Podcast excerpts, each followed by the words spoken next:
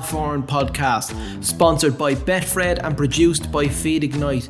My guest this week is boxing trainer and promoter Dave Coldwell.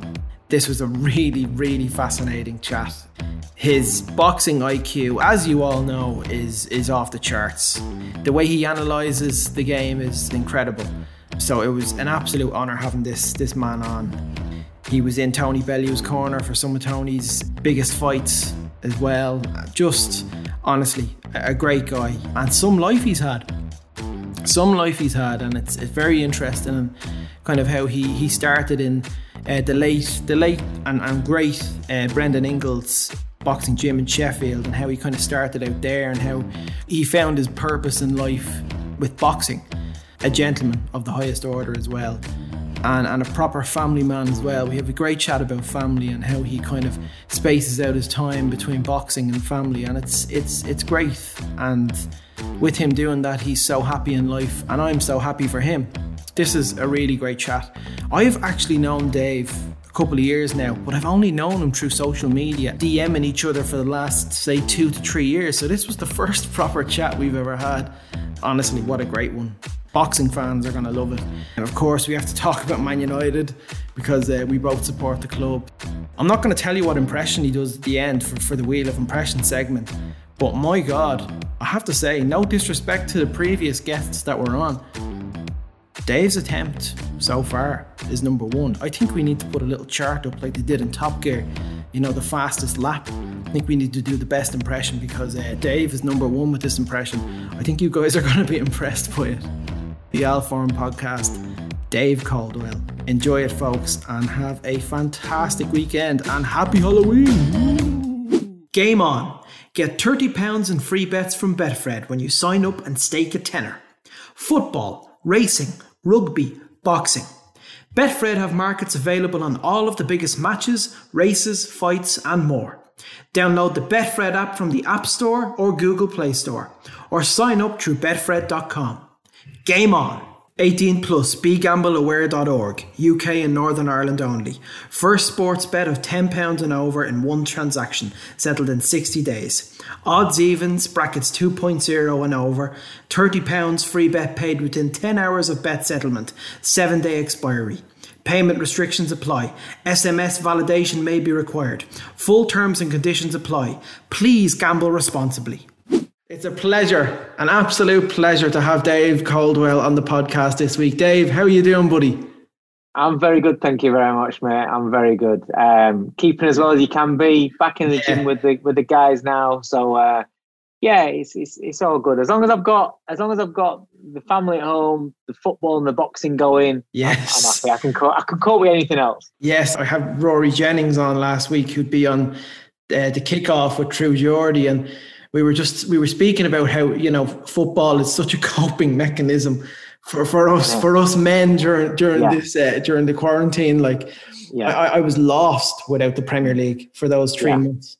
You know, yeah, it's it's it's it is it's, it's funny. I mean, listen, everybody has different releases, don't they? And mm. um, and things that kind of like we all need a bit of escapism, and um, you know, I, I, love I love what I do, uh, but I'm constantly thinking about it. I'm constantly thinking about boxing. I'm constantly thinking about work. Yeah. But when it when it comes to football, I kind of like I switch off. Yeah. I can just I can just you know for whatever that game's on, or if my son's playing.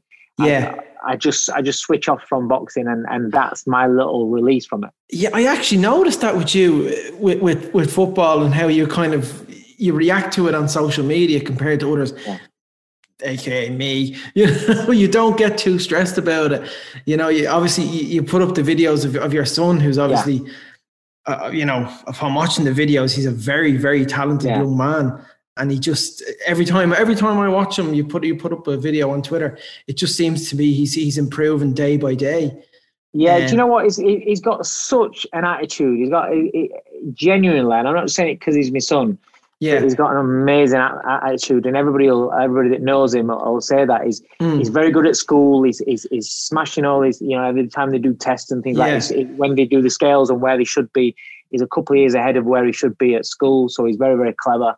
Um, but he looks after himself physically because he's been around me, so we do we do his training together and things like that. and he loves football and he wants to be a footballer. And yeah. you know, he understands that he, the the odds of making it are minuscule. But yeah. his attitude is, is it well if if I if I work harder than anybody else, then I can I can do it, and that's what his attitude is. Yeah, and he's willing to do that, and he is. He's improving really well, and and I think that's that because his attitude. He's you know he's got a phenomenal work rate. Yeah, oh, he does. I mean, have watched the clips of him, it's mm. it's as if he's you know, he's the main cog of that team. He's he, he keeps know, things ticking when he's playing with the the lads around him. And the, the you know kids, the funny thing is, it, it, sounds silly, but mm. because he he comes away on training camps with my fighters. Yeah, and and so you know he's quite what he does on the pitch is mm. we hmm. all know what he should do. We can all do it in training yeah. and things like that. But he actually goes out and does it in games and he tries it in games. Now I think that takes an incredible amount of bottle yeah to, to, and confidence and and you know fearlessness in order to yeah. do that and it's quite inspirational because i was a as a fighter i was a guy that was very very good in the gym mm. um, and then when it came to the fights the confidence and the, the, being on that stage kind of like got me and yeah. i didn't have the confidence to try things that i was doing in the gym that i did day in day out and course, i'm just instilling yeah. in, in his mind that you do it every day. What's another day? It's just on. It's just on a pitch. Yeah, in a game situation. So he's doing that, and now he's playing a year above. He's actually doing the same things that he'll do in his own age group. He'll do the mm. same things that he's doing in training in the games against the bigger and older kids. And I think that's that. That's a you know that for me. I look at him sometimes. I just think, wow, I wish I had that kind of mentality as a yeah. kid. But a lot of that is a young just, age. Yeah, well. it's not just my influence on him. It's, it's the fact that I take him away with the fighters like Jordan Gill and Hopey Price, and he's been around Chisora, he's been about Bellew. Yeah, I mean, he's mm. been around fighters with that kind of mentality. Yeah. And the young kids in the gym, like like Jordan and Hopey, that he's he can identify them because they're young. They've kind of took themselves mm. away from the friends that did the normal things that and that they, you know, the normal things that kids normally do. Stuck yeah. with a sport and and gone with it, and because they've got the same sort of mentality it's brought him on. It's a really good yeah. influence for him. So you know, it's everybody around him is sort of like a, a really good influence around him. Yeah. You know I mean? That's that's amazing, impressive, an impressive young man as well to kind of to take influence as well from from that one. Like when I was his age and I was playing football, I mean, I was either giving the ball away or was or I was DIYing it. You know, like we all did at that age. We yeah, all we yeah. all DIYed. We all wanted that little glory moment. Yeah, yeah, hundred percent, hundred percent. Listen, I just want to move on to yourself and and obviously your your beginnings. You were born in Calcutta. Well, it's called Kolkata now. It's yeah, yeah. Yes, the name for some reason. They changed the name. That you you were you lived there I think for the first year of your life. You, yeah. No real recollection of it, and no. you you moved to Sheffield. What was your childhood like and kind of growing up in in Sheffield? Not not good, not good. Mm. Um, I so so my background is my dad's English, mm. and my dad was out there for years working out there um, for a company I was working with. Met my mother, they got together, blah blah blah. My my mum's from India, so but she's very westernized. So mm after his contract or whatever um, ended out there, they came over to England, um, moved over to Sheffield. I've been there, there ever since. That's how I've been brought up. Back then, I mean, I'm 45 years old.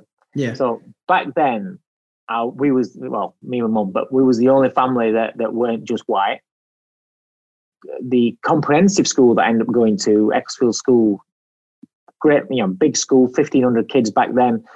I remember going there on day one and looking at it, and there was there was a girl and uh, an old one kid that was a year older uh, that were Asian, and mm. there was one black kid who could he was in my year and he was big. He could fight. Day one on school day, he had, they had this massive fight and he could fight and like doing flying kicks and everything. So nobody was going to mess about with him, and and that was it. And everybody else was white, and mm. um, so it was tough. It was tough. I mean, yeah. I I had I had you know wanted to go to the park. We had to past this driveway and there was these group of older kids, like eight, 17, 18 year old kids. Um, and they'd be shouting, you know, Packy go home, you black bastard, this, it, all that sort of stuff, you know. Um, yeah, it wasn't good. And I didn't I didn't have a good childhood at home with with my mum. Um mm, yeah. I ended up leaving home at 15. Um it was a case of either either me or her. Um and and I, I had to leave and I left mm. home at 15 and and that's when I started boxing because yeah. I had enough of going to school and getting picked on, getting bullied. You know, we were on dinner tickets. Um, my dad lost his job, and and so I didn't have, you know, we didn't have any money. We used to work. I used to rock up with like, uh, do you remember Gola trainers and and Dunlop and you know, Yeah. the, that, they they were my my good trainers. Yeah. Um, you know, I'd, I'd have holes in my shoes and things like that. My, my Mm. trousers would be uh, be hand me down so they won't fit. You, you people would think that the cat's died and stuff like that. Mm. So I got it. I got it from all angles. I was the smallest kid. I was I was in a minority, and and you know we had no money. So it was it was it wasn't a nice nice upbringing. It wasn't a nice childhood. It, yeah, it's it's just it's amazing how far I suppose society has come since since then. You know that that I suppose we're more mature to to to stuff like that now. I, I look I look back at kind of at history and I look back at suppose would have been the the early eighties, your your childhood, and I just it Yeah. baffles me how how how you know that was the perception of people like yourself in society back Yeah. then. It just baffles me, and it's Yeah. it's utter, utterly shocking. But um, no, like as you said, you kind of fifteen, you left home, and and boxing was kind of your, I suppose your your escapism, and I suppose it was Yeah. As you said, it's probably it was the best thing that ever happened to you in your life. Look at you, well, look, at you now. Do you know what I mean? Yeah. Yeah, yeah, Yeah, one hundred percent. It it it gave me a family. Um, you know, it gave me friends. It gave me a Yeah. family. The, the people that I that I was, and to this day, the, my closest friends are people that are in boxing. You yeah. know, that's that's how it. That's just how it is. Mm. Um, but I remember uh, day one, I walked into the gym. I went to Brendan Ingle's gym. The Mm. first time that I went on the hunt for it, I was told it was in a place called Shire Green. So I'm walking around Shire Green looking for this gym. I heard it was an old church. So I'm looking for every old church that I could find. Spent a full day looking for it. And, um, you know, somebody told me, no, it's not actually here. It's in Wincobank. I was like, oh, okay. So I went over to Wincobank. And I remember I walked in the gym the first day that I walked in. I'd never, I was, I was terrified. I used to get bullied. I used to get picked on. I used to get battered. I was like zero confidence.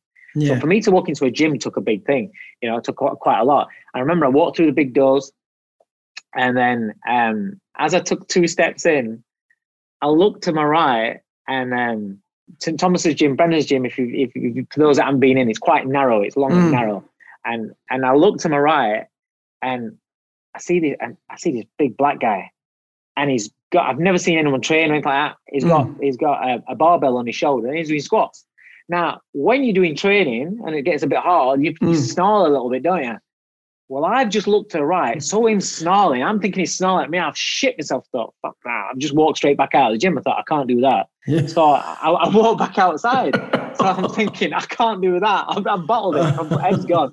So I remember standing outside the gym and just, and you know when you're having a battle with yourself mentally, trying to say to yourself, "No, you've got to do it," and the Yeah. other half of you is saying, "No, I don't want to do this. I don't do this." yeah. I'm having this little battle for about five, ten minutes. And then I finally put up the courage. I walked in through the doors and um, it's the best thing I ever did. And Yeah. thankfully, thankfully, I didn't bottle it and I carried on walking through the doors and I, and I, and I stayed there. So yeah, 100%. And, and obviously Brendan Ingle, one of the most legendary trainers as well. Yeah. You know, under the tutelage of, of that man. What what was he like? Do you know what? It was, it was, it was a maverick, right? Mm. And, and people either, either got him or they didn't. And Yeah. you if you were to walk in, it's like me, day one. You walk in and you start calling your names. And you know, he'd be Mm. calling other people names and it's like it'd get you up and it's like you see him there, he's this, he's that, he's that. Yeah. And he'd be calling everyone names and you're thinking, What eh, this is what I get at school. What what are you doing? Yeah. How can you say that? But it's conditioning your mind. And we used to call it, it it was it was brainwashing, but in a in a positive manner. It Mm. was to make you mentally tougher. So when you do go out into the real world, because Brendan always used to say this thing, um, and we we we used to go to prisons and do exhibitions with uh, with the inmates and things like that. Mm. And Brendan always used to say there was a lot of fighters, ex-fighters, that were in prison. And the reason being is they'd be out on on a night out or whatever, Yeah. and somebody would say something to him or say, you know, try and pick a fight with him, and they'd react Yeah. and they'd hit him, and because they can fight, the guy hit his head on the on the floor, and he- you're in jail. Do you know what I mean? And that's it. Yeah. Or you just get done for for a fray or whatever, eighteen months. There you go. And his idea was if you can take it in through one ear, out through the other, and it, you have no um, reaction to it, mm. you're not going to react physically, and it's not going to ruin your life because people that are calling you names and people that are wanting to be abusive towards you like that in that sort of manner, yeah, it's not worth ruining your life or to chin him, to bite back, you know. Yeah. so he would condition his minds like that, and sh- people like me that were very very shy and wouldn't, you know, dare speak to anybody he would do he would have little exercises that we would have in the gym where you'd have to get up in front of the whole gym and start talking about yourself and start singing and things like that. Mate, it was a nightmare. But kind of like what the football is. The initiation of the football. yeah, yeah, Except I'd imagine a little bit worse in a boxing gym. Yeah, a bit worse, man. but then you know when you when you see like big heavyweights doing it and having to mm. do hmm. things like you, you kind of feel a bit better. But yeah. um, but yeah, it it it it changed your mind and your mentality and, and help you become you know more positive and help you cope with things. But then it, it wasn't just Brendan; it was everybody else in the gym because everyone's everyone's part of the same sort of upbringing. You know, my one of my biggest influences in that gym. Funnily enough, I work with him now. With when I'm working for Sky, is Johnny Nelson. You know, yeah. I, I grew up when when Johnny was Johnny was there, um, mm. and he was always a big influence. He's a big big reason why to this day at 45 years old I'm still in shape and I still keep working hard to stay in shape because I used to follow him around the gym and I was just this little kid. He, he at that time I think he was he was British champion. Yeah. Um, and I'd just be following him around the gym doing bag work, and then he'd do the at the end of the session he'd do press ups, pull ups, and dips in a circuit round and round and round. And I'd just follow him around and started doing it. And he stuck with me. And I've watched Johnny as he's got older and older. He stayed in shape, stayed in shape, yeah, always pushing himself. And I've done the same thing. He was a, he was probably the biggest influence on me that I had growing up. Not Naz, and I grew up in the same era as Naz. I, I watched Naz grow course, up, yeah. go to the fights with him and everything. Yeah. But Naz was somebody that was always that he was that like the dream. Do you know what I mean? The, yeah. the, the, the superstar, you know, and, yeah. and, not everybody can be that superstar. And whereas Johnny lost his first few fights and, and came through, I lost my first few, and I I was like I wanted to be the next Johnny Nelson sort of thing. Do you know what I mean? Yeah. And um, so yeah, so he was a big he was a big influence on me as well as Brendan. Those those two were the biggest biggest influence I had growing up, really. Yeah, absolutely. And, and I mean, you, you you went amateur and you had a, your professional career and mm. and you, you I've, I've heard you kind of in interviews before you kind of look back on it and you, you have some positive moments and there's negative moments there as mm. well but ultimately your your career as as a boxer kind of helped you become the trainer that that you are today and you kind of yeah. attribute that your, your career to, to what to, to how you are today you know yeah, one hundred percent. I mean, listen, I, am not I'm not particularly proud of my career as a, as a fighter because I don't mm. feel as though I achieved anything. I won an, I won an area title. Um, I, I boxed every. The thing is, I boxed every distance. I did four, six, eight, 10, 12 rounds. Boxed abroad, yeah. twelve rounds for a title. National anthems, the whole lot. So I've experienced all that kind of things. So mm. I, I I've got a lot of experience in those fights. That when certain things happen to fighters, yes, I understand. I understand what's in there. Yeah. So it's all right when you've got fighters that are just so talented, winning mm. every round, everything's going great, they kind of need guiding, but they've got everything under control and they're yeah. that talented that they, you know they're not used to any any adversities or, or or difficulties. Yeah. But when you've got the majority of fighters and the majority of fighters that I've worked with are fighters that you know might not be the, the best fighter in the world mm. naturally, but they might have rounds where they get beat, where they're losing rounds or they mm. get, you know, they get dropped or they, you know, I I kind of know every sort of scenario in boxing in a fight, apart from yeah. getting cut. I never got cut in a fight. So when a fighter comes back to me and he's, he's had that he's had that cut, obviously mm. I've experienced having doing things, but I don't know what's in their head because I never thought those thoughts. Mm. I've been dropped, I've got up. I've dropped them, they've got up. I've had I've had all sorts of different scenarios in a fight. I've yeah. been winning a fight and let it slip. I've been behind on a fight and come back. I've, mm. I've kind of like had all loads of different scenarios. Yeah. So I can help them because I know what they're thinking. Yeah. Um, and you know, and on top of that, I've studied the game and things like that. You know, it, people think that I've just I popped up around Bellew time, but they forget about way back then. You know, I, I used to look after journeymen going up and down the country you know, and trying to when you're working with a journeyman, you, it's literally working walking through a minefield with your fighter because they're usually in against some shit hot prospect that's looking to blow the red off. Mm. And your job is to kind of like guide them through it and keep them safe. So yeah. you're always under adversity. You're always having them problems when you when you, you're under pressure. So that helps for when we have moments like that in the bigger fight, in the title fights when you've got a prospect yeah. or something like that, and you know little things start going wrong. You can gather on experiences from from like that. Yeah. Um, but um, it's valuable yeah, that, experience. That, yeah, it really that, is. And, and that's that's the thing. I mean, I, I've you know, I, think my first actual um, uh, champion was a, a, guy called Chris Chris Emmanuel, who was a journeyman, and mm. then ended up winning a British Master title. Got to, got on the verge of us fighting for a British title. My first British champions were Ryan Rhodes and Kel Brook, who within a space yeah. of a couple of weeks won the British titles together. So you're talking about way back, you know, 2009, eight, something like that, when when, yeah. when first won British titles. And so then Bellew came on a lot, a lot later, and the big fights came a lot later. Yeah, uh, talk to me about Ryan Rhodes as well because I, I, have I've met Ryan Rhodes a couple of times and just an absolute gentleman, just a lovely, a lovely guy, and um, you know, I, I think I, I heard you, you know, talking about Ryan and how he his kind of his ambition was the British title, mm. and you guys pretty much exceeded those expectations. Yeah and well, which led to that to that fight in 2011.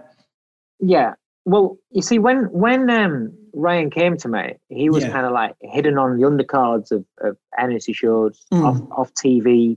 You know, people had forgotten that he was boxing. People actually thought he'd retired, and he was kind of like written off. And you know, so when he when he came to me, he just wanted to get the fans' respect because he never felt as though in his early career, you know, the Spice Boy and all that, like he kind of didn't get the respect. He was always known as like being a flash boxer, skillful boxer, but then he had his opportunities and, and didn't take them, or, or mm. you know, he, he, got hit with an elbow shot off of Jason Matthews, and you know, things like that happen.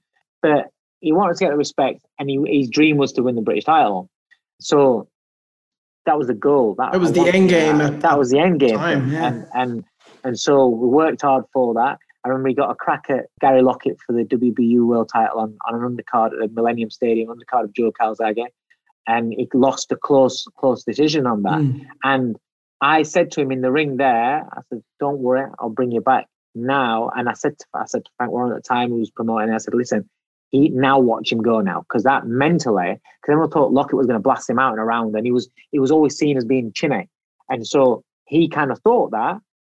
But getting through that fight with Lockett and mm. nearly knocking Lockett out himself, it gave him the confidence because he thought, "Oh, all right, you know what?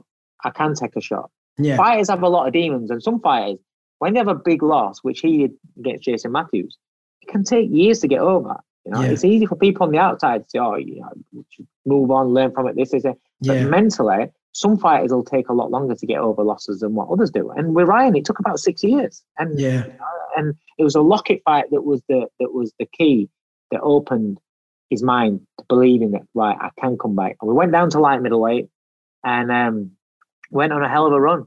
You know, yeah. he won the British title, he won uh, the European title, the WBC silver title, and we ended up going to Guadalajara in Mexico and fighting um, Canelo Alvarez, which was a hell of an experience. Wow. Yeah, no, incredible. Really, an, an incredible journey with him as well. Like, I just want to talk about as well. Your your first kind of world title fighter was Jamie McDonnell, hmm. and that kind of was a that was a strange one because was it three weeks out from his his yeah. his world title fight yeah. in, in, Texas? You just seamlessly kind of slotted in as his coach. You're his trainer now, and it, it ended up being a, a perfect a perfect result for, for both. That, that you, do you know when you talk about this this sport? I mean, I'm in football and other things. Yeah, everybody's got everybody's got stories that you just think, wow, as if. I managed Jamie McDonnell at this time, right? Mm. So I'm just his manager. So he's, he's fighting he's fighting Kameda got him a great, great fight. It's a massive fight. He's the he's very much the underdog. Kameda's supposed to be the next superstar. Yeah.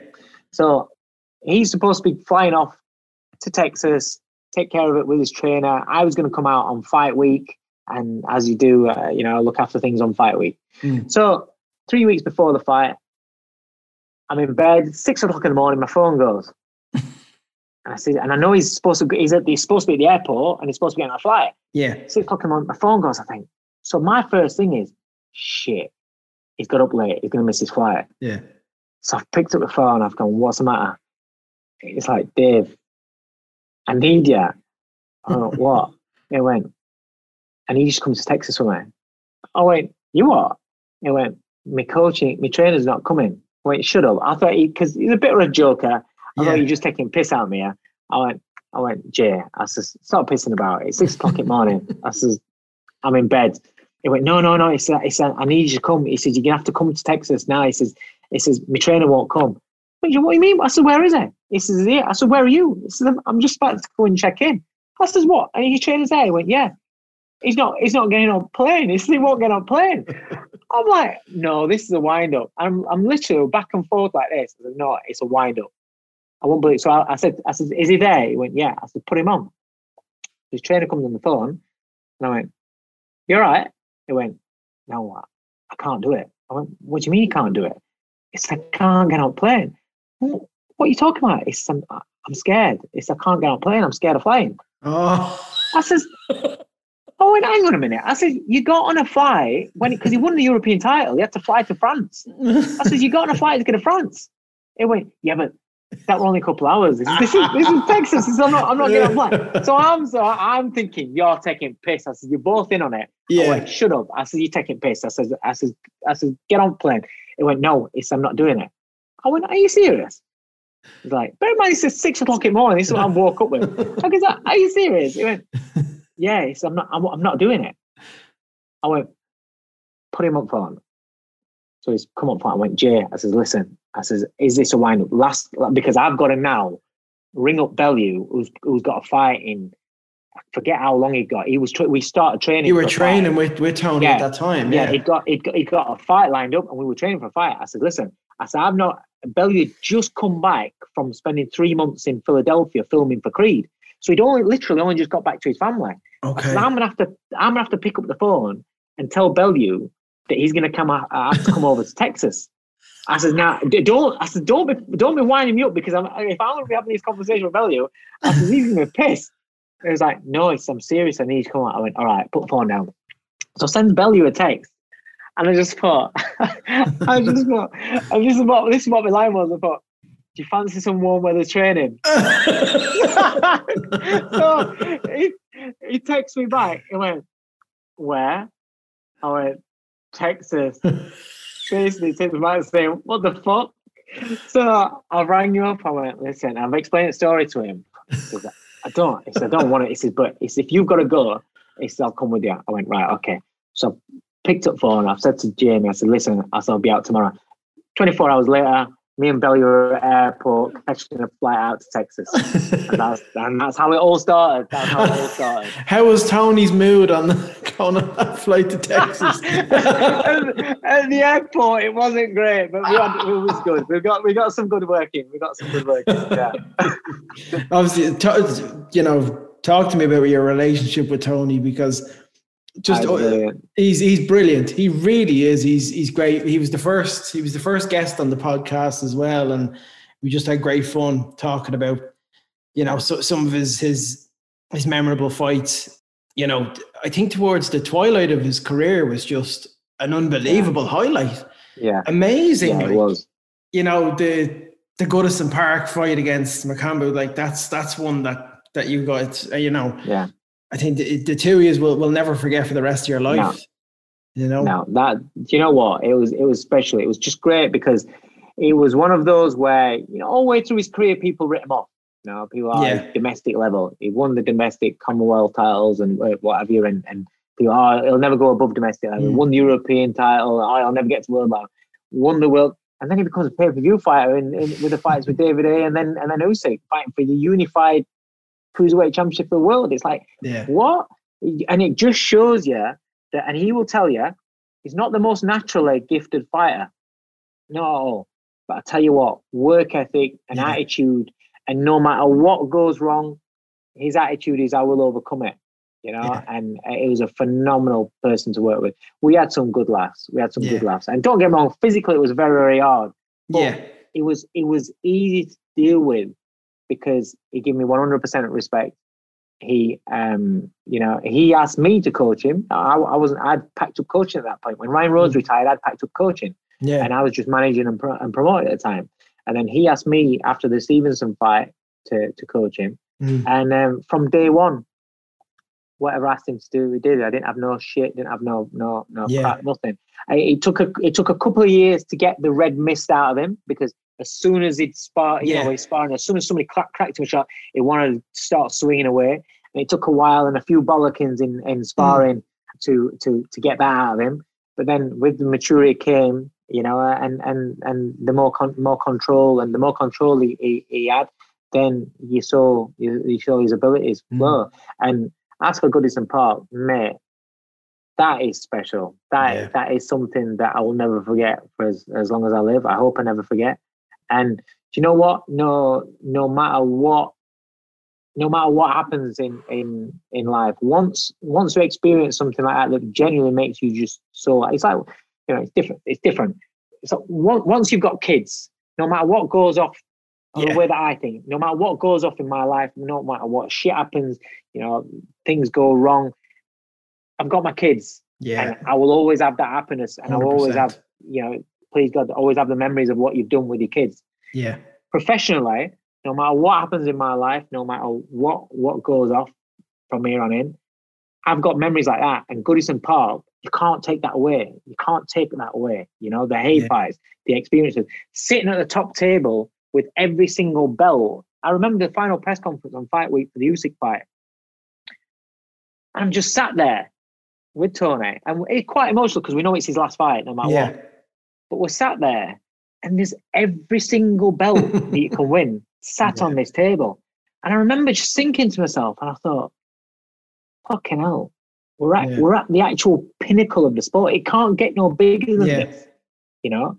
And think about wow, all the, that, think about all the naysayers as well. Exactly, exactly. and, just... and and and so that you know, and and listen, we didn't win the fight. It didn't go. The result didn't yeah. go. But but how many people can say that they've fought and and and as a coach, you've worked with a fighter that's fought at the actual pinnacle of the sport, yeah. and that's something that that like again, it's these are memories that you. It, what they do is they they just make not not content because I'm very, very driven and I'm very you know I, I'm I, I never I never stop and relax. I, even we have a win, even on the night straight after I'm thinking about who can beat my man because of the way that he performed. Even if yeah. he goes out there and wins and looks great. So I'm never I'm never I'm never sit back on my laurels, but it gives you a um, an inner sort of confidence or an inner sort of peace of mind. Yeah, that the pressure's off. I, you know, the pressure's always on if if you haven't ticked all the boxes. We've ticked the boxes. You know, mm. once once you've you've done what you wanted to do, which was to win every title out there as a yeah. you know a British British Commonwealth, European, and, and world titles. Once you've done all that, you you kind of like appease yourself yeah. Know? And and for me, the future, the and the things that I, I say to my boys that I, that I work with now, your Hopeys, your, your Lerrones, and your and your Jordan Gills, is that I'm after somebody that's going to be a pound for pounder. Yeah. Now, I'm not saying I'm going to get one this year, but mm. what I'm saying is that is my driving force. That is what I want out of the sport. I don't want, you know, just winning another world title. I've, I've, experienced winning world title fights with Jamie and, and Tony, and it's mm. fantastic. And I'll never, I'll never knock that. It's fantastic. It's amazing.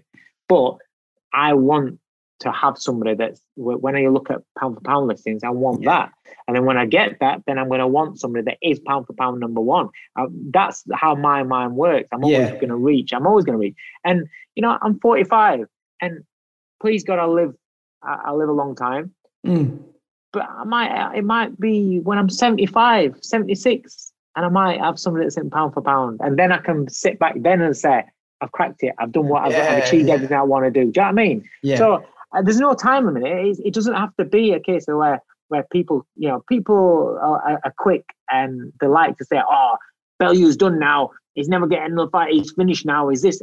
Finish is a long time. To say that somebody's finished, that's quite yeah. a gamble. That is. It's why I don't write a fighter off when when they get beat. I never say, "Oh, he can never come back." Yeah, it's hard. It's, it's hard, and it depends on what what mentality. Of course, yeah. But you never know in boxing, in sport, what is in front of you.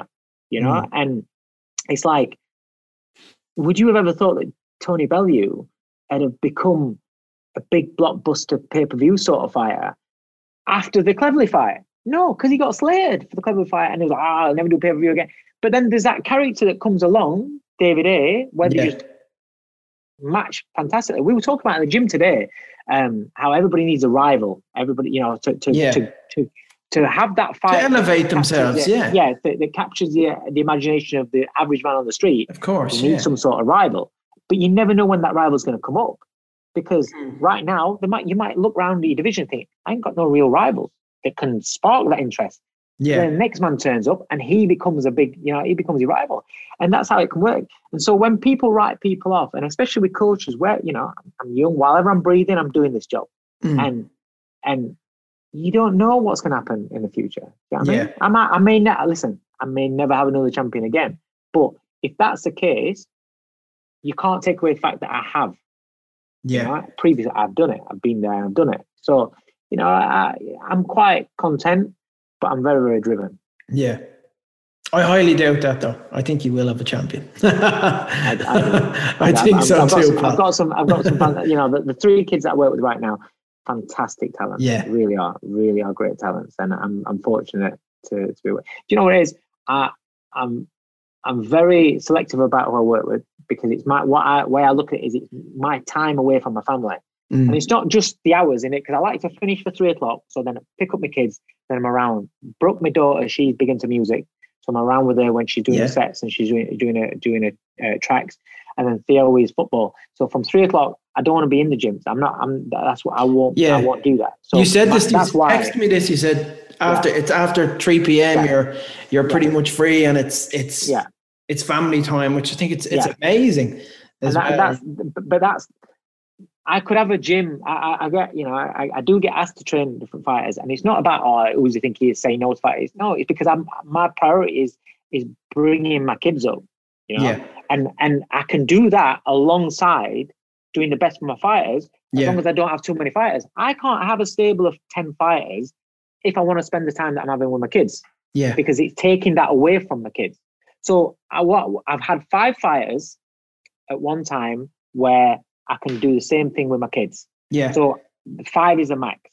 Mm. So I've only got two slots. So I'm very selective about oh, and it might not be for another two, three years before I take another fighter on. I've Mm. never asked for a fighter. You know, I've asked for one fighter when a fighter came that, that, that had left his coach, and I asked for one fighter to come uh, if he'd be interested in, in coming over. I've never asked an, any other fighter. Yeah. Bellew, Kell, Ryan Rhodes. I've never asked any other fighter to come to me. And yeah, um, and and nine times out of ten, with the with the three guys that I've got now, Lerrone, Jordan, and uh, Hope, I didn't want to. I didn't want to train them. I, I, I was Yeah. all right as I am. I didn't want to train them. yeah, And like I said, it's because it's time away. But once I meet them, and if I get on with them really good, they've got that great. They've got the same vibe as me, same sort of same sort of attitude as me. Then I'm like, okay, let's let's let's do this. And you know, it, it's got to fit in with with my family because it's like it's not just the training side of things. If if I if we've got a fight in London Mm. this weekend, then from Tuesday onwards, I'm away from home. So I'm away. yeah, If we're going on a training camp, I'm away from home. So I'm away. So it's the times that you're spending away from your family, not just oh, a few hours here and a few hours there. But yeah, I did all that where I was in the gym till till half eight, nine o'clock at night. When, when my little boy was a baby, I never saw him as a baby because by the time I get home, he yeah, was asleep as a baby. Do you know what I mean? I was home at half eight. I'd, I'd be home just to say goodnight to my daughter. And I was Mm. like, this ain't, this ain't what I want to do. yeah, So that's why I, I, I stripped it right back. And I, that's why I, I do what I do. So yeah, I'm, I'm happy.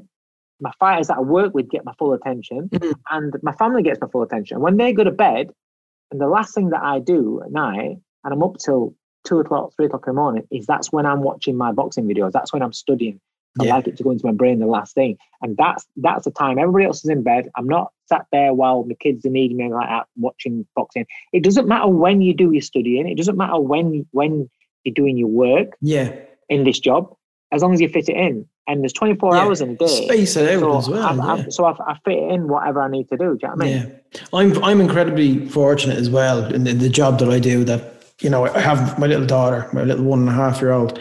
You know, and I I, I spend time with her you know, what is it? Tuesday, Tuesday, Wednesdays, Thursdays is that's that's my day. That my day yeah. with her, and then her mom obviously is is working and takes her to her grands on Mondays and Fridays, and Alison just lets me kind of in the house, you know, creatively create what I what I, what I what I need to do. But it's yeah. it really is, and it's you're right. It's just valuable time uh, with your yeah. kids. They're the best things that ever happened. You know, hundred percent. Sophia is the best thing that has ever happened to me. Hundred yeah. percent. You oh, know, we are we are a doubt. We are a doubt. When when when basically my life changed when we found out that that Mrs. was pregnant with Brooke, because I went from being a, somebody that was, uh, I'd I'd love to work on Sky. I'd love to have a champion. I'd love to. I was that kind of attitude where yeah. uh, I'd, I'd, look at other people and say, oh, "I'd love to do that," but never. Oh, it's never going to happen to me. To like no, I'm going to make it happen for me. And, and I changed my attitude, you know, yeah. and, and so my daughter was the first one that truly inspired me to change my attitude to be the guy that thinks it'll never happen to him. Yeah. To, him, to it will because I'm going to make it happen. I'm going to I'm going to grab my bollocks off.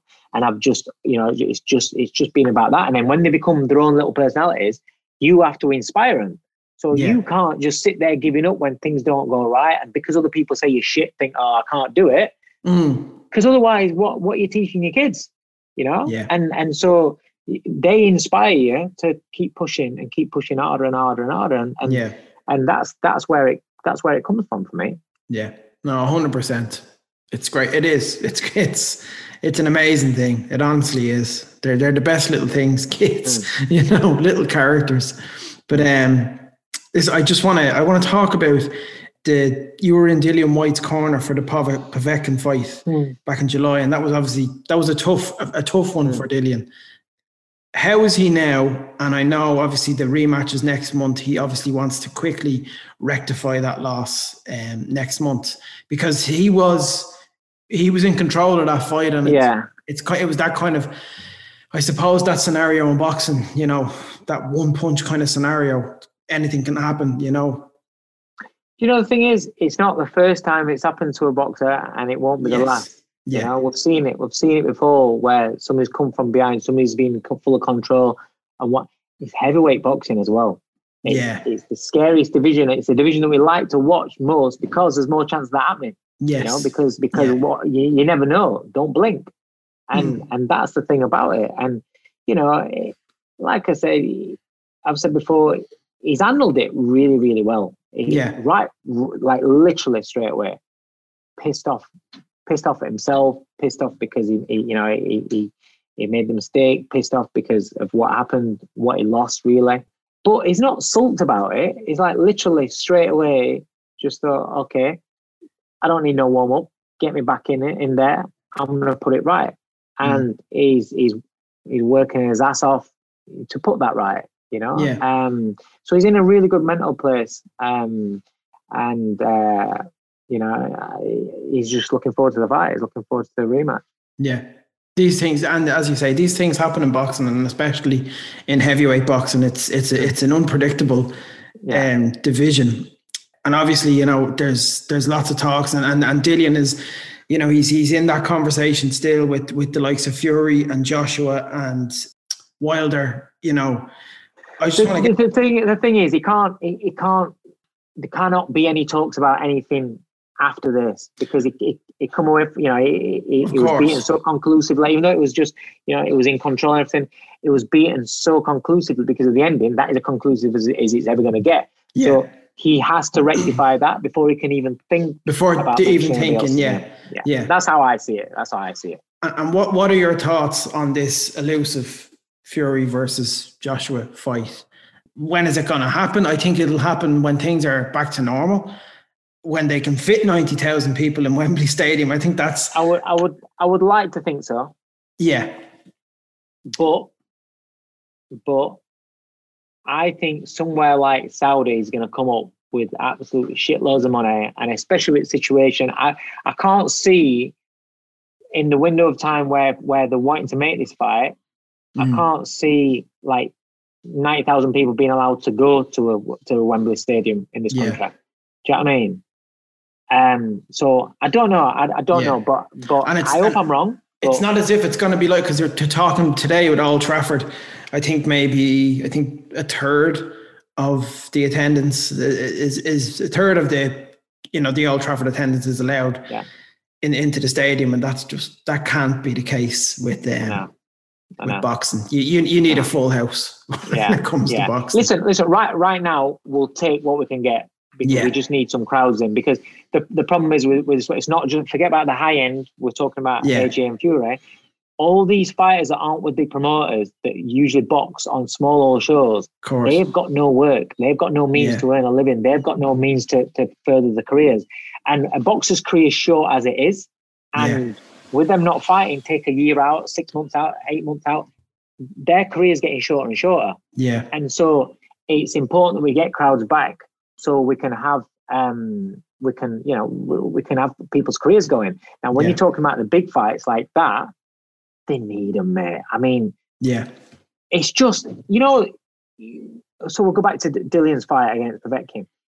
When he got when he got hit with that shot, mm, it was the most eeriest thing I've experienced in boxing because there was no crowd, there was No no, noise. It was just it was in, just in a couple of back garden Russians. essentially. Yeah, yeah. It, it was a couple of Russians screaming, and everybody else was silent, and it was Yeah. like weird. Now you imagine that scenario in a packed O two it's yeah, be unreal. Uh, that that just the feeling that whether Yeah. the result goes your way or not, the feeling from and the energy from the crowds when uh, something dramatic like that happens in boxing, everybody feels it. Everybody goes home talking about it, thinking, "Oh my god, what we just think." It's a Mm. massive thing, you yeah, know, and and fans want to be part of that again. You know, it's even even down to even down to football when you see dramatic things in football. You know, Oh, it was it was down three 0 at half time, and they come back and it's three three, and yeah, that drama and things like it's lost when you just sat at home with your kid or you sat at home with your mate or well you can't be sat at home with your mate now you sat at home on your own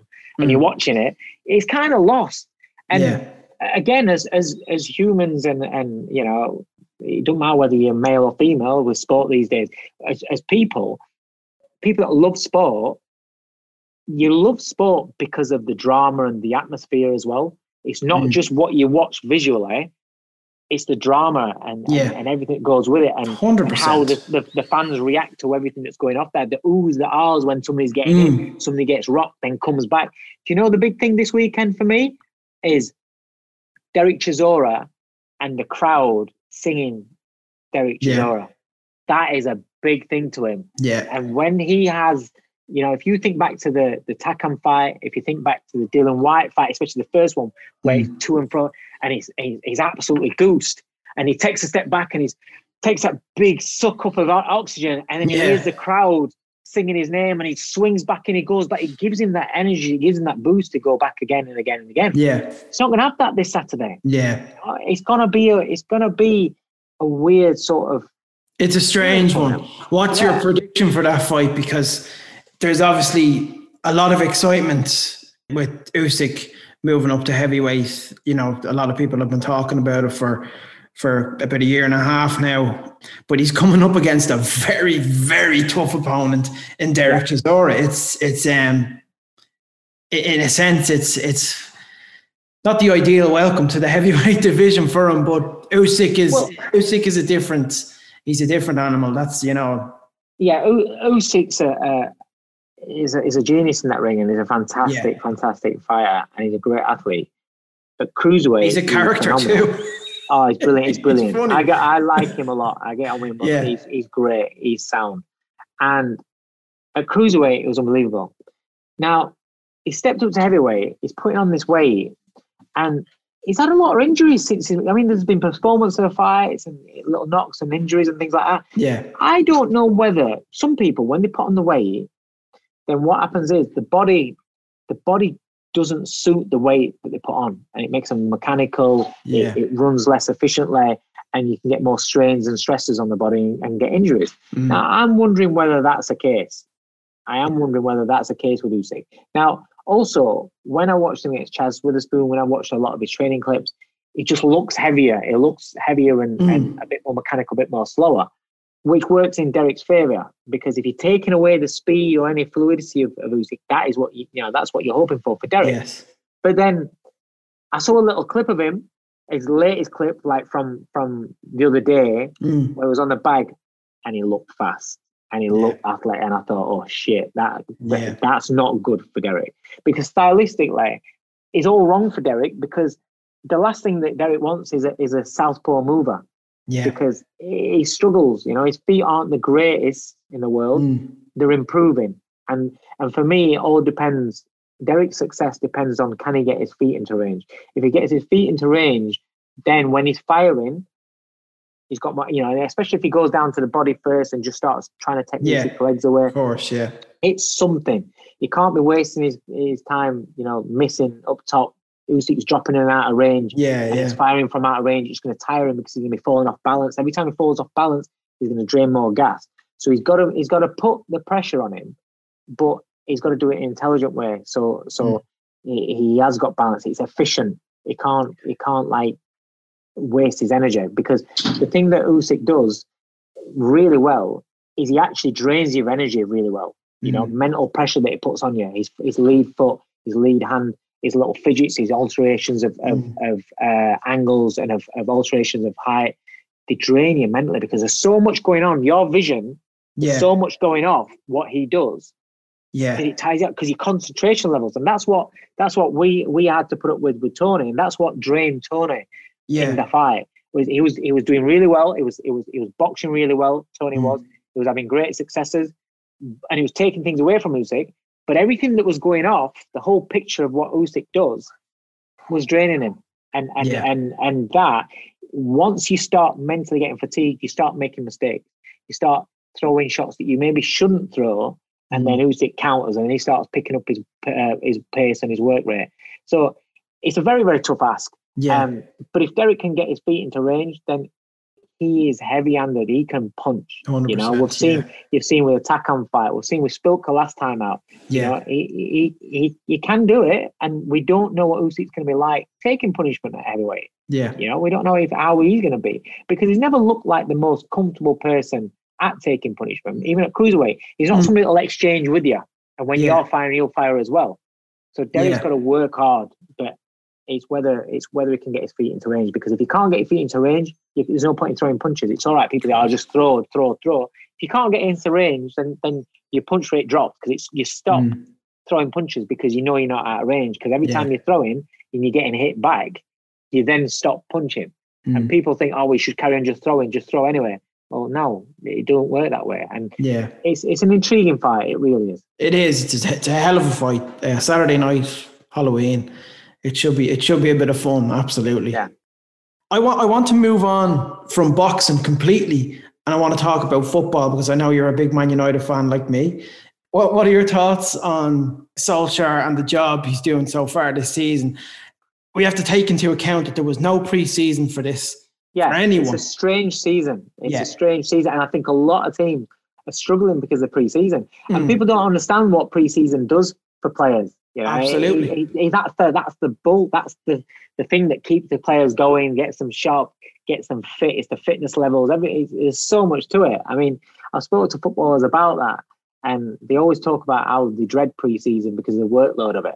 Um, so everybody's suffering, and that's why I think you're looking at the table. You look at look. I'm looking at the losses. I'm looking Yeah, at the amount of losses crazy. that teams are having. It's like mad. It's like It's- wow, and you know whether it's City, Liverpool have lost obviously. Um, you're looking at all these teams, and and there's no there's nobody that's just hit the ground running. Yeah. And so we have to we have to allow and cater for that. Um, but as for as for me, for with with with Ole, is in a is in a situation where first of all you've got you've got to look at the owners, you've got to look at the recruitment Yeah. policy, and it's not just the recruitment 100%. policy now; it's been going on for seven years basically Yeah. and and so the recruitment that have been getting in has been terrible. It's not been good enough. It's not the the sign a player, and to me and you, we can say because we're not football, so he's a good player.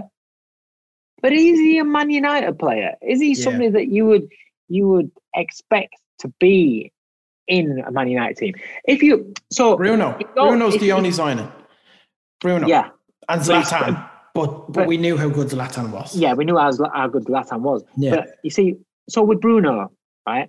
Bruno comes along, and this is what's happened with Rashford. It's happening with Greenwood. Mm. so let's let's start with the young kids first.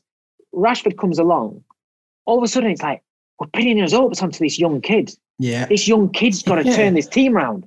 You know, now they're doing it with Greenwood. Greenwood's coming through. This young kid's got to he's got to be a starter every game. Yeah. Remember back when when everything was great and Fergie would bring through these young players, he'd bleed them in, drop Yeah. them in, drop them out. Bit of experience, blah, blah, around these other great players that could Mhm. lift them and could uh, could educate them. Now, you never had a young kid walk into the team and we just pin all his hopes onto this young kid. The pressure on that young kid is It's immense. crazy. He, he's only just turned 19, Greenwood. Yeah. And uh, a little hiccup in Iceland with um, Yeah, Phil Foden and the, Yeah. the press are all over him. yeah, There was rumours that he uh, he was showing up late to training. yeah. But where the rumors come from? Solskjaer completely debunked that last week in a press conference. So I, I just, it's, do people have any compassion? I mean, this is a 19 year old young lad, and they're No. going after him for Yeah. little petty things.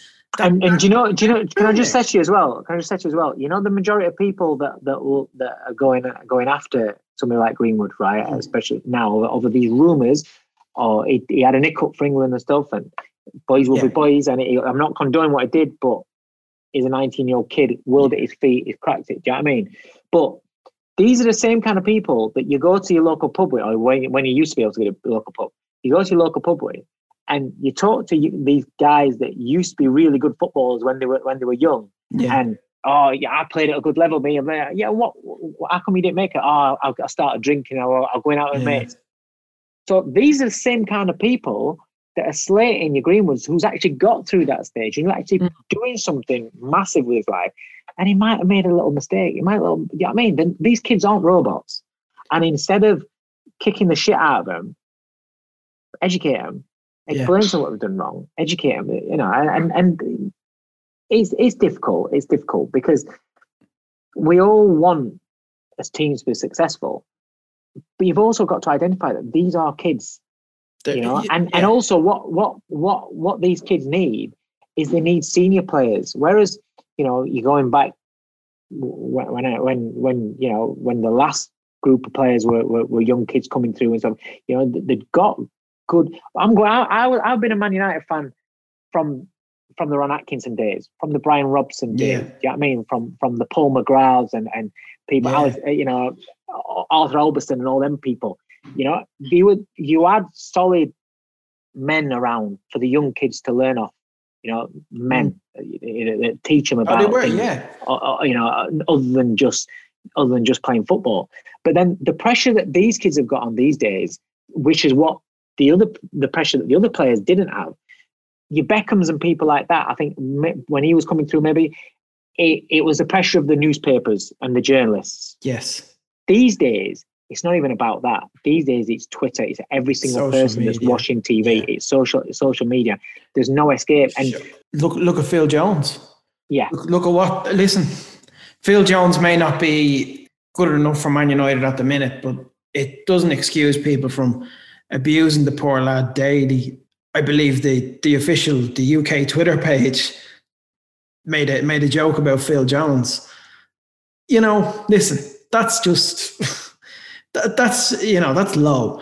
And and he there was a quote that came out from Phil Jones. He said, "Manchester United, uh, I'm I, I'm actually they can they can give me a testimonial if I've you know spent a certain length of time at the club." Uh, but he said, I, d- I don't really want to. I don't want to do it because the only people that will show up will be my mom and dad, and that's Yeah. what he said in a quote. Yeah. And my heart actually Yeah. broke for the guy. It was, and I just felt like just please go to another club and find Yeah. like find Yeah. success there. You know, Yeah. just be happy because it, Yeah. you know to hear something like that. And I know people will carp on. Oh yeah, but he earns whatever 70, 80 grand a week. but, but it's not Fuck you. Money means yeah all yeah. mental health is well more is it's Yeah. far more important than that.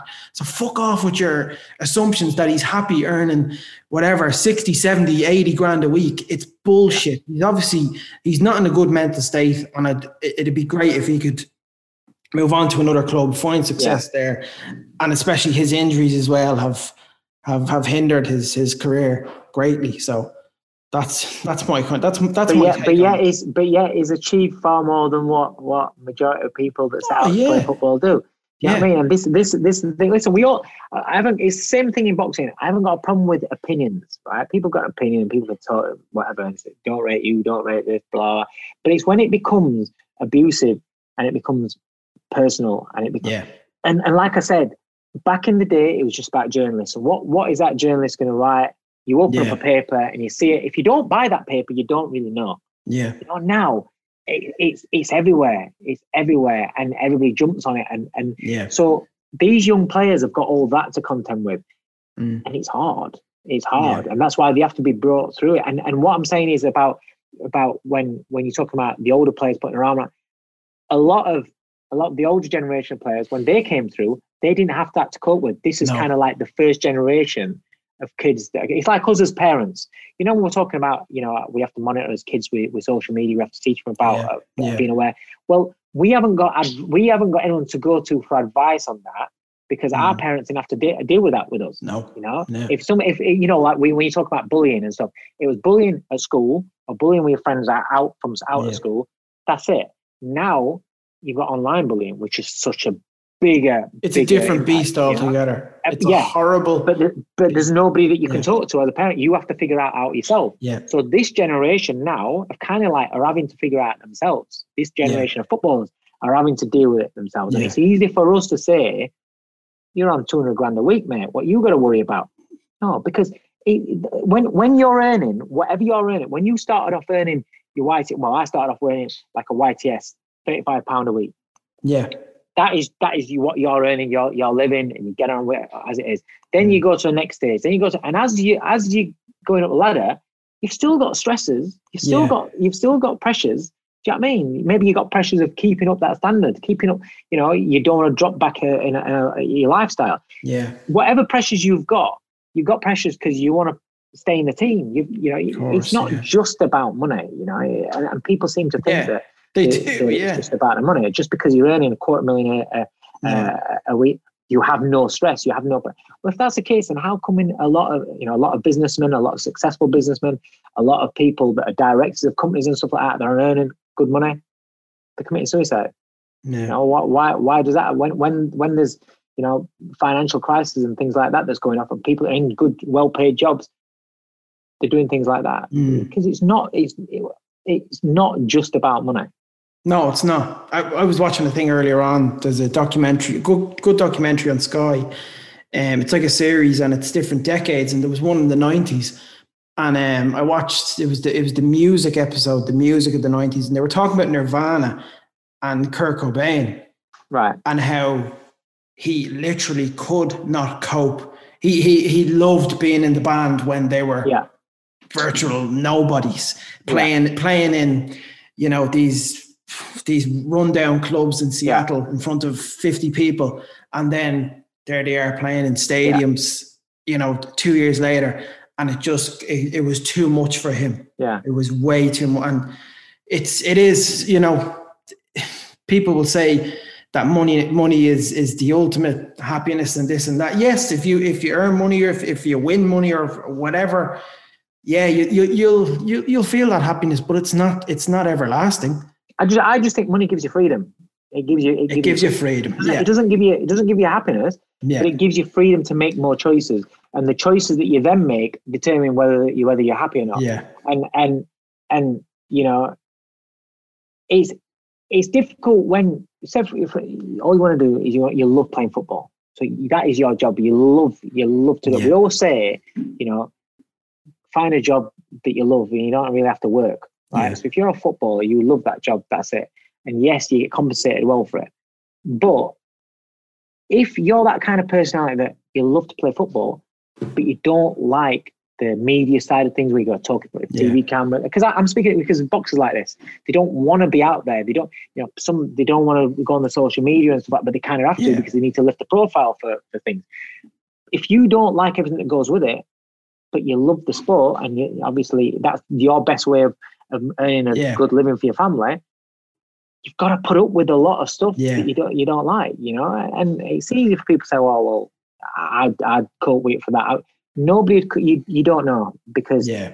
you you can't. It's very difficult to judge a man's life unless you're in his shoes and you live 100%. his life because we all have things that are going on. Yeah. You know, no matter what what what social media looks like, no matter what people you perceive people to be, Mm. you know, otherwise we won't be shocked when we hear that so and so so and so took his own life. It's like, what? Eh? Yeah, yeah, every what? Eh? Well, obviously Yeah. he didn't. Mm. Do you know what I mean? Obviously, obviously there's stuff going off, and Yeah. and this is the thing, and and it's it's like when you see something and then all of a sudden you, you know everyone talks about being kind and oh should take people's feelings into account and then a, a few days goes by and they're back on bandwagon are, are, are being personal and being abusive again Yeah. You know what I mean you can't be, you can't you can't be uh, on both sets of both sets of the fence Uh, can you? contradict themselves, yeah. Be kind and all that. It's uh, but look, look, listen. I want to, I want to brighten up the mood, and I just want to end the podcast. This, this is the usual end of the podcast. We've, we've done this the last two episodes with uh, Rory Jennings, and, and we had Paddy McGuinness on a few weeks ago. Um, so this is what we call the wheel of impressions. So bear with me, Dave. No you bear with me You, you, the, the, the, the listeners know Dave has to learn the impression, whatever impression it lands on. Dave has to learn. I will guide him the way through, all the way through it. I'll, I'll, two seconds. to get this now. oh my god I've got to do an impression oh he's got like a wheel of fortune thing and he's gonna pick one out oh my god it's so big that I, I, I have to hold it. This this was made by my um my brother's uh, girlfriend. was it really it's actually quite impressive It's very impressive. It'll be. Do you know what? It'll be. It'll be really impressive if it lands on something that I can actually do. well, look, we'll go. We'll spin the wheel now. Oh my god! I'm actually nervous. I have to, I have to slow it down a bit. Don't worry, I'm not rigging it. So what have we got? Oh, it's it's Morgan Freeman. Brother, I can't speak like God. Well, all you have to do is just kind of, you know, my flex your voice like that. Just say one word. Just say maybe say Andy Dufresne. Oh you- my God! Keep going, Dave. Keep going. Keep going. Keep going. Well, I just don't know what I can do. Uh, I'm not very good at this shit, but you know, I'm a good man and I've got a great voice and I like to play God. That's about it. That's all you get Dave, from me. Dave, that's the best. That's the best so far. You're the champ. You're just trying to make me feel good. We should have a little graph like like they did in, in Top Gear, where, where you know whoever got the fastest time. I think Dave Coldwell is number one with the wheel of impressions. So yeah, your, yours is, is the one to beat. Superb, superb, sir. Look, Dave, thank you so much for coming on. That was just a brilliant chat.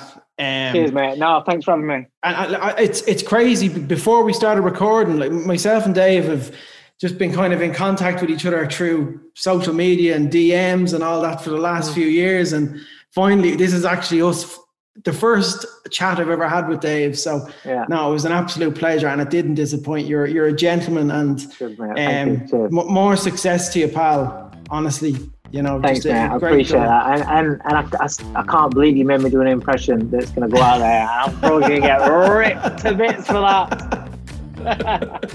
Dave, thank you so much, pal. Cheers, man. Nice one. Thanks. Bye-bye. Build your own unique bets and get the odds instantly with Betfred's Pick Your Punt Builder. Corners, cards, goal scorer, and more. They've got them all. Download the Betfred app to build your own unique bets with instant odds. 18 plus begambleaware.org. Singles only. Pick Your Punt Builder is available on selected matches at Betfred's discretion. Visit betfred.com slash promotions for more information and for full terms and conditions.